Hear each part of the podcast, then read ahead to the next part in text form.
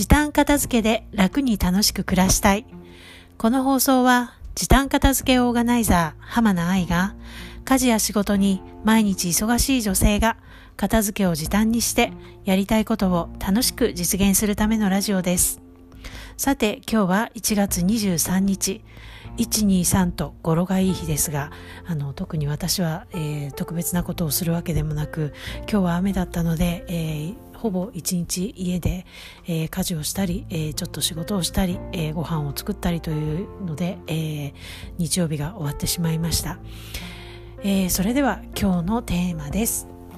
捨てるから始めないから片付いた。捨てるから始めないから片付いた。これはですね、どういうことかと言いますと、皆さんあれって思われるかもしれません。捨てるから始めない片付けということで、私もよく発信にも書いているんですけれども、これどういうことかと言いますと、まず片付けようっていう時に、まずはこう物を捨てなきゃって思ってる方、とっても多いと思うんですね。それは確かに余分なものを手放すということで間違いではないんですけれども、その前にもう一つ大事なステップをしてから手放す、捨てると、リバウンドが少なく片付きやすいっていうことをいつもお伝えしてるんですね。最初に、付け加えるステップっていうのが何かというと、頭の整理なんですね。まず最初に頭の整理をしてから手放すものを選んでいくし、残すものを選び取っていく、こういった最初自分のライフスタイルとか、やりたいこと、持っていたいもの、自分の理想の、暮らしとか、そういったものを見つめ直す、頭の整理の時間を持ってから、実際に、何を手放していくかというか、先日もお話ししていたものを全部出して分けるっていう作業に移ると、片付けが、リバウンドしにくいんですね。っていうのが、よし片付けるぞって勢い余って、まず最初にもうたくさんものを捨てて、でそれから残ったもので収納とか考えてっていう風にして、そのままキープできる方もいると思うんですけれども、ただご自分が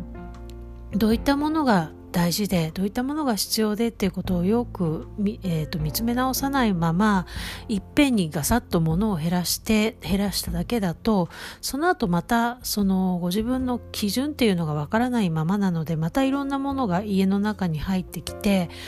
もらったり買ったり、家にどんどん物がまた増えていくっていうパターンが、考えられるんですね。それがリバウンドなんですけども、なのでまず最初に、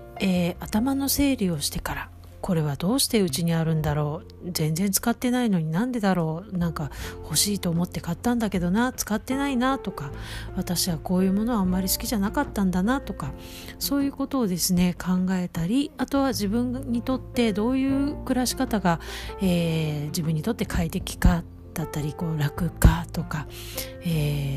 使いやすいのがいいのか、それとも見た目が美しいのがいいのか、なんかこの部屋嫌だなと思ってて、 何が嫌なのかっていうと、そうかこの置物が嫌だったなとか、いろいろ頭の整理、気持ちの整理をつけてから、物を分けていくっていう風な流れで片付けていくと、リバウンドしにくいので、ぜひお試しください。それでは今日のテーマは、捨てるから始めないから片付いた。捨てるから始めないから片付いた。今日はここまでです。最後までお聞きくださいましてありがとうございました。それではまた明日。さようなら。